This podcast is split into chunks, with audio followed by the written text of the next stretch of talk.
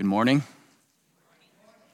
My name's Matthew Capone, and I'm the pastor here at Cheyenne Mountain Presbyterian Church, and it's my joy to bring God's word to you today. A special welcome if you're new or visiting with us. We're glad that you're here, and we're glad that you're here not because we're trying to fill seats, but because we're following Jesus together as one community. And as we follow Jesus together, we become convinced that there's no one so good they don't need God's grace, and no one's so bad that they can't have it, which is why we come back week after week to hear what God has to say to us in his word. We have taken a break from our series in the Gospel of Mark for the season of Advent. You'll remember that the season of Advent is a time when we celebrate Jesus coming or arriving here on earth, and we do a couple things. First of all, we celebrate what God has done in the past already by sending Christ, and then we also look forward to what he's going to do in the future when we see Christ come again. And so as Christians, we're always doing this. We're always looking back to what God has done in the past. We're looking forward to what he will do in the future. And we use both of those things to keep going and to live faithfully now in the present. Last week, we were in Genesis chapter 3, and we saw that Jesus is the one who's going to come and put an end to shame. He's going to be the one who comes and destroys and crushes evil forever. We saw that promise from chapter 3, verse 15, he shall bruise your head and you shall bruise his heel, meaning that while Satan is going to be able to hurt Jesus, he will not crush him. Jesus, on the other hand, will crush the head of the serpent. We're fast forwarding 8 or 9 chapters this morning all the way to Genesis chapter 12, and we're going to look not at Jesus as the one who ends shame, but this morning Jesus is the one who brings the blessing to the nations. And so without further ado, I'm going to invite you to turn with me now. You can turn near the end of your worship guide. You can also turn in your Bible or turn on your phone. No matter where you turn, remember that this is God's word. And God tells us that his word is a lamp to our feet and a light to our path, which means that God has not left us to stumble alone in the dark, but instead he's given us his word to show us the way to go. And so that's why we start now. Genesis chapter 11. Verse 27, now these are the generations of Terah. Terah fathered Abram, Nahor, and Haran fathered Lot. Haran died in the presence of his father Terah in the land of his kindred, in Ur of the Chaldeans. And Abram and Nahor took wives. The name of Abram's wife was Sarai, and the name of Nahor's wife Milcah, the daughter of Haran, the father of Milcah and Iscah. Now Sarai was barren. She had no children. Terah took Abram, his son, and Lot, the son of Haran, his grandson, and Sarai, his daughter-in-law, his son Abram's wife, and they went forth together from Ur of the Chaldeans to go into the land of Canaan. But when they came to Haran, they settled there. The days of Terah were 205 years, and Terah died in Haran. Chapter 12. Now the Lord said to Abram, go from your country and your kindred and your father's house to the land that I will show you. And I will make of you a great nation, and I will bless you and make your name great, so that you will be a blessing. I will bless those who bless you, and him who dishonors you I will curse. And in you all the families of the earth shall be blessed. Verse 4. So Abram went as the Lord had told him, and Lot went with him. Abram was 75 years old when he departed from Haran. And Abram took Sarai his wife, and Lot his brother's son, and all their possessions that they had gathered, and the people that they had acquired in Haran, and they set out to go to the land of Canaan. When they came to the land of Canaan, Abram passed through the land to the place at Shechem, to the oak of Morah. At that time, the Canaanites were in the land. Then the Lord appeared to Abram and said, to your offspring I will give this land. So he built there an altar to the Lord who had appeared to him. From there he moved to the hill country on the east of Bethel, and pitched his tent with Bethel on the west and Ai on the east. And there he built an altar to the Lord and called upon the name of the Lord. And Abram journeyed on, still going toward the Negev. I invite you to pray with me as we come to this portion of God's word. Our Father in heaven, we thank you again that you have given us your word, not just in the New Testament, but in the Old Testament. And we ask that you would help us this morning to see your plan from the beginning of time, and that you would most of all set our eyes on Jesus, that we would see him as more beautiful and more glorious than we realized, that we would worship him, that we would serve him, that we would love him. We tell you this morning that we do love you, but we need your help. And so we ask that you would speak to us clearly in your word. And we ask these things in the mighty name of Jesus Christ. Amen. So we've skipped a lot of territory since we left off in Genesis chapter 3. Things only got worse and went downhill after Adam and Eve took part in the forbidden fruit. First of all, Genesis chapter 4, the very next chapter, we had the first murder when Cain kills Abel. And then in that same chapter, the first murderer starts the first city. Things continue to get bad, though. It's not just that there's one man who's a murderer, but we see in Genesis chapters 6 through 8 that the earth becomes so wicked that God decides he's going to wipe everything out with a flood. And so there's nothing left except for Noah and his family and two of every kind of animal. Now there's such a steep and rapid descent in the history of mankind that the flood itself is not enough. Wickedness continues. Chapter 11, we get back to mankind abandoning God. They make this claim that they're going to make a name for themselves. And so they begin to build this tower thinking that it's going to be able to reach up to the heavens. And we see God at that point bringing his judgment on them by scattering the nations and changing their languages. We're told in Genesis chapter 11 that everyone spoke the same language until God decided they were going to speak different languages. And of course, that it destroyed their ability to work together to build this great tower. And so the point is this, as we move on from Genesis chapter 3, we saw the beginning of shame and pain in the world. The story gets darker and darker. It gets more and more bleak. And so that's where we're at when we come here to chapters 11 and 12. You'll remember our paradigm from chapter 3, that there are these two offspring that are going to be battling it out. And there's a promise that one offspring is going to crush the other. And so I mentioned earlier, chapter 3, verse 15, this promise, or I guess a threat given to the serpent, he shall bruise your head, you shall bruise his heel. There's going to be two seeds that are going to compete against each other. One is going to win. One's going to be the one that bruises the head. And so it's with that we come to this setting, this passage here in chapter 11 and 12, and things are not looking good. So as we ended chapter 11 here, we have this background of tragedy and barrenness. First of all, we have this tragedy. Chapter 11, verse 28, Haran dies. So Terah, who's continuing this seed, he's got three sons, only one grandson. His grandson Lot, who's the son of Terah, or the son of Haran. Haran dies, so he has only two sons and one grandson. So there's that tragedy, right? It's supposed to be sons who bury their fathers, not fathers who bury their sons. But to make things even worse, we find out here that Sarai, verse 30, is barren. And so as we're hoping that there's going to be this offspring, this seed that's going to crush the head of the serpent, things are not looking good. Things are not looking good for the family of Terah, and things are not looking good for humanity. We have this picture here of frailty and wickedness. That's the background we're given here in chapter 11, frailty and wickedness. That shouldn't surprise us, though, because Advent is about light in the darkness. That's what we looked at last week with our lighting of the Advent candle, Isaiah chapter 9. The people who walked in darkness have seen a great light. Those who dwelt in a land of deep darkness, on them has a light shone. And so our pattern that we saw in chapter 3 continues here in chapter 12, which is this: God still shows up as the light in the darkness.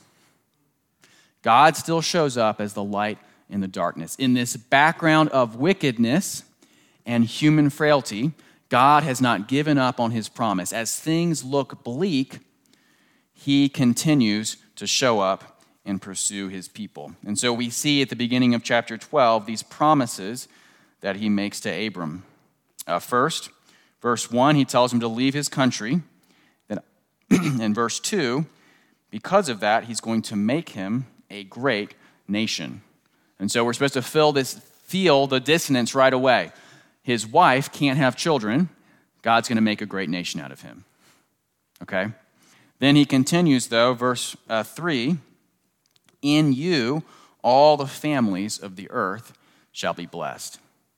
And so we have this impossible scenario, this impossible situation where God has promised that he's going to bring his redemption to bear on the earth through a seed, and yet all evidence would be given to the contrary. This man, Terah, is not able to generate the offspring that he might like. His son has died, and the man that we're encountering here, who's promised to become a great nation, his wife, is not able to have children. It's against that backdrop that God shows up making this great and seemingly foolish promise to Abraham. Not only are you going to have many children, but you're going to become a great nation. And not only are you going to become a great nation, that nation is going to bless the entire world.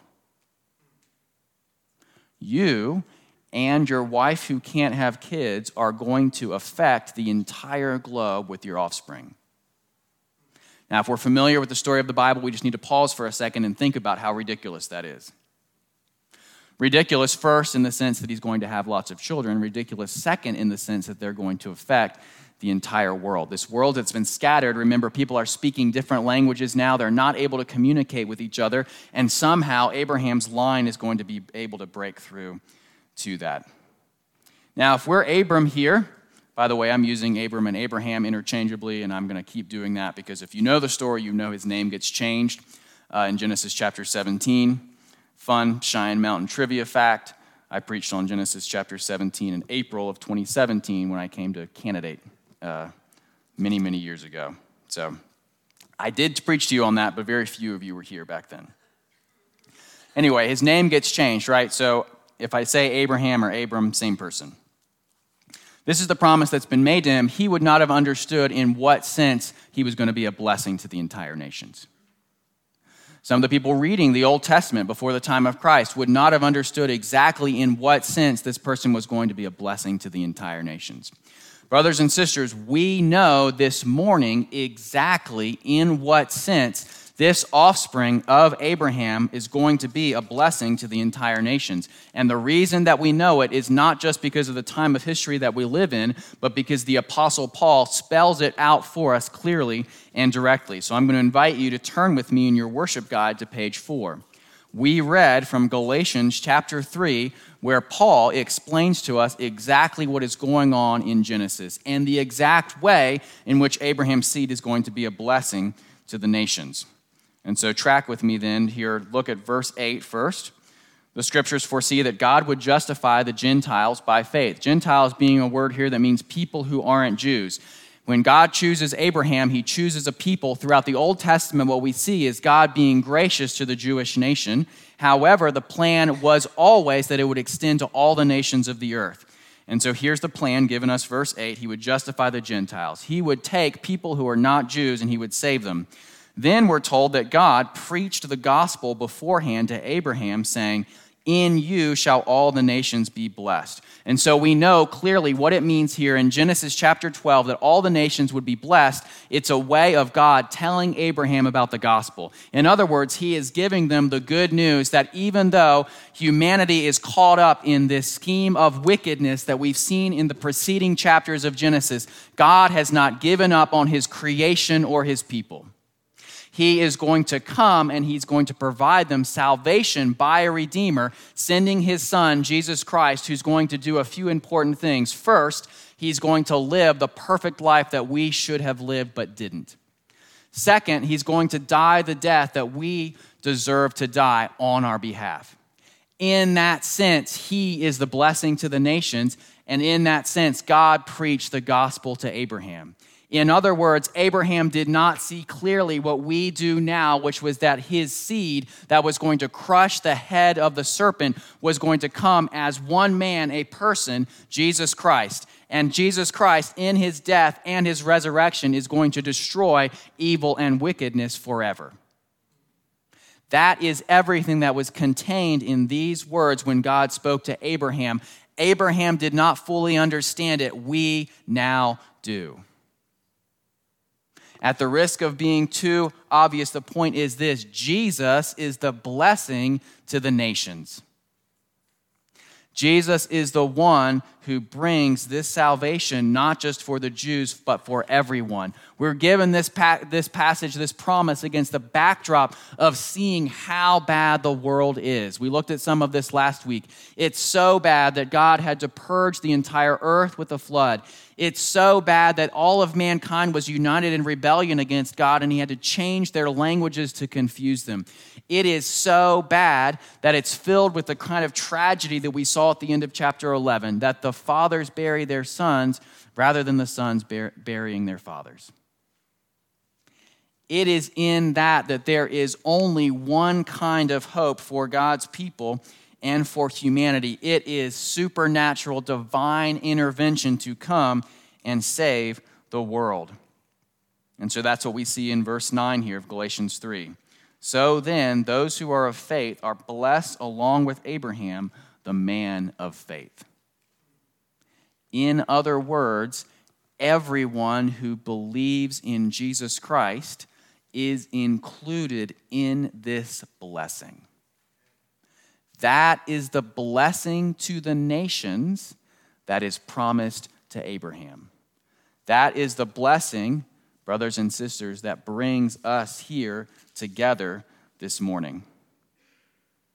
Galatians 3 tells us, it explains for us exactly what's going on here. Chapter 12, blessing to the nations, Jesus is that blessing. Now, there's sort of a cognitive dissonance we're meant to experience here as we read these words and we know that Jesus is a blessing to the nations, because what has just happened?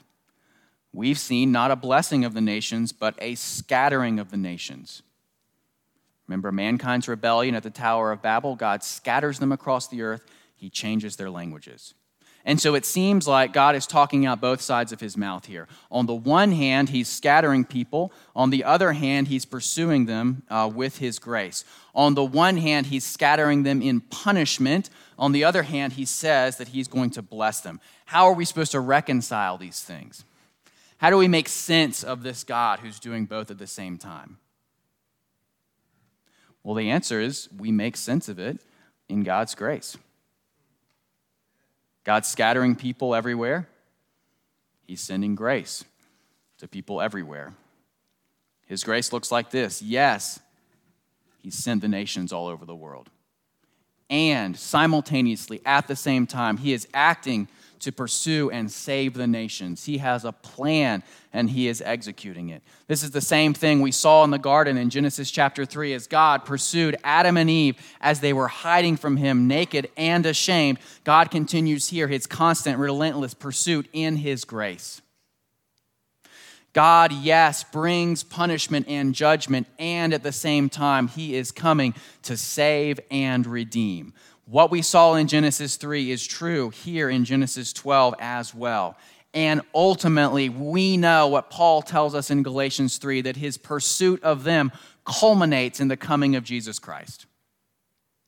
That is why we sing, "Joy to the world, the Lord has come." That is why we celebrate the season of Advent, because these two things, God's scattering of the nations and his grace that he sends out to them, make sense together when we see Jesus on the cross. They make sense as we see Jesus on the one hand receiving the judgments that the nations deserve, and on the other hand providing the grace that is needed to save people of every language, nation, tribe, and tongue, every language that God created at the Tower of Babel. They make sense there. They make sense as we see Jesus coming as a baby in a manger. They make sense as we see Jesus living his life as we've looked at in Mark. And they make sense as we see Jesus die and rise again from the dead. That is where we see the scattering and the grace come together. And so, brothers and sisters, we are here together this morning because of God's promise to Abraham to bless the nations. That is why God has brought this group of people together right now on December 5th, 2021. Few, if any of us, are Jews. We're different people. We come from a variety of countries. For some of us, English is our first language. For others of us, English is not our first language. We are here together because God promised to Abraham to bless the nations. And so he brings that type of people together every Sunday around the world. There was a trend on Twitter that started in September of 2020, and the trend was called How It Started, How It's Going. And people would post these pictures side by side to show how something had progressed over time. So you'd see things like this. If someone switched political candidates, they'd have a picture of them wearing the shirt for one candidate, how it started, how it's going. On the other side, they'd be wearing a shirt for the other candidate that they switched to. Some people would do it for their fitness journeys. They'd show a picture of them out of shape, how it started, and they'd have a picture of them looking in amazing shape, ripped, how it's going. Some people might have a puppy picture, how it started. And you have a full-grown dog picture, how it's going. This trend, however, focused and started with romantic stories. And so most often what you would see is this, how it started. The first time someone slipped into someone else's direct messages, the first time they texted them, how it's going, a picture of them at their wedding. You might see how it started, a picture of them at their wedding, how it's going, a picture of them with their 9 kids. Okay? You might see a first date picture, and then them with their family and all their pets. The point is to show that there's these things that have changed over time. We have things that start small and go big. As we look at Genesis chapter 12, we get to see how it started, and we know how it's going. Okay? How it started, there's a 75-year-old man who has an infertile wife who's also his sister. Think about that. Okay, how it started. I'm going to say that again. You have a 75-year-old man with an infertile wife who's also his sister. How it's going, there's estimated 2.5 billion Christians around the world today, more than any other world religion. How it started in the desert of the ancient Near East. How it's going all around the world. By the way, the ancient Near East is not the geographic base of Christianity anymore. The geographic base of Christianity is now the global south. How it started. Abraham abandoning his homeland, becoming a nomad, picking up all his possessions and leaving everything that he knew. Some of you, by the way, know something about that. How it's going. Jesus' promise that his people will inherit the earth. How it started. Jesus' call to Abraham to give up everything and leave his homeland. How it's going. Jesus' call to us that we've seen in the Gospel of Mark to follow me.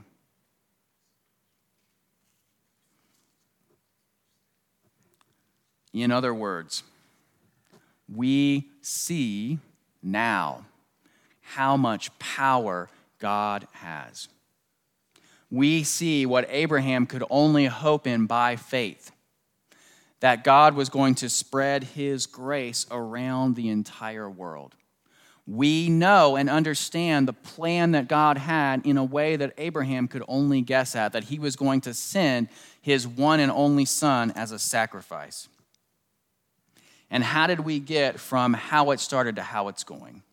We got there because Jesus is the one who has come, and he is the one who is coming. We got there because Jesus is the one who comes and fulfills and completes the promise. We got there because he is going to heal the world far as the curse is found. We got here because Jesus came for the salvation of the world.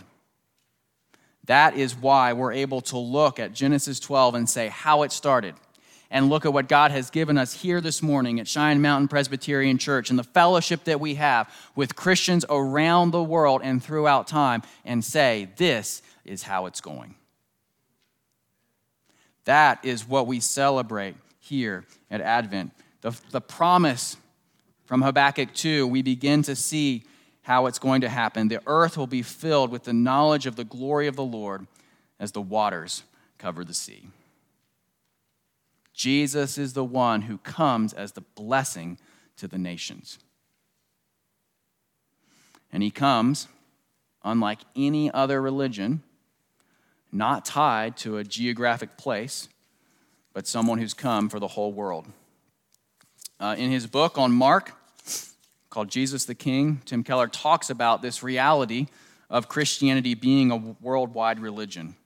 And he tells about an interview with a man named Andrew Wells, who noted that wherever the other great world religions began, that is still their center today. Islam started in Arabia at Mecca, and the Middle East is still the center of Islam today. Buddhism started in the Far East, and that's still the center of Buddhism. So too with Hinduism. Christianity is the exception. Christianity's center is always moving, always on a pilgrimage. He listed it was in Jerusalem at one point. It moved to the Hellenistic and Mediterranean world. Then for a while, the center of Christianity was in Northern Europe. In the 20th century, North America became the center.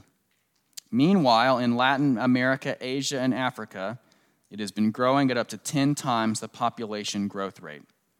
In the past decade, more than 50% of Christians in the world now live in the southern hemisphere. And we're not surprised, because Jesus has come as the blessing to the nations. In the year 1900, Africa was only 1% Christian. Now Christians make up nearly half the African population. In the next 50 to 70 years, the center of Christianity is predicted to complete this shift away from European countries and from the United States. It will migrate, as it always migrates. Jesus truly is the blessing to the nations. He is the one who has come for every people, place, tribe, and tongue, and nation. He is the fulfillment of this promise to Abraham. And so how do we respond to him? What do we do with a God who has come for people who speak every language? Well, we do what Abraham models for us here. We answer his call to follow him. Abraham experiences tremendous loss here. He gives up his family. He gives up the place that he's known. He gives up permanence. And instead, he takes on this nomadic life. And he does it, by the way, with a bleak picture with bad odds. Everything would say that Abraham is headed into failure. Everything would predict that this is a bad idea, and yet God's promise here is that he's going to provide for them what no one else can. The hope of those at the Tower of Babel is that they would make a name for themselves.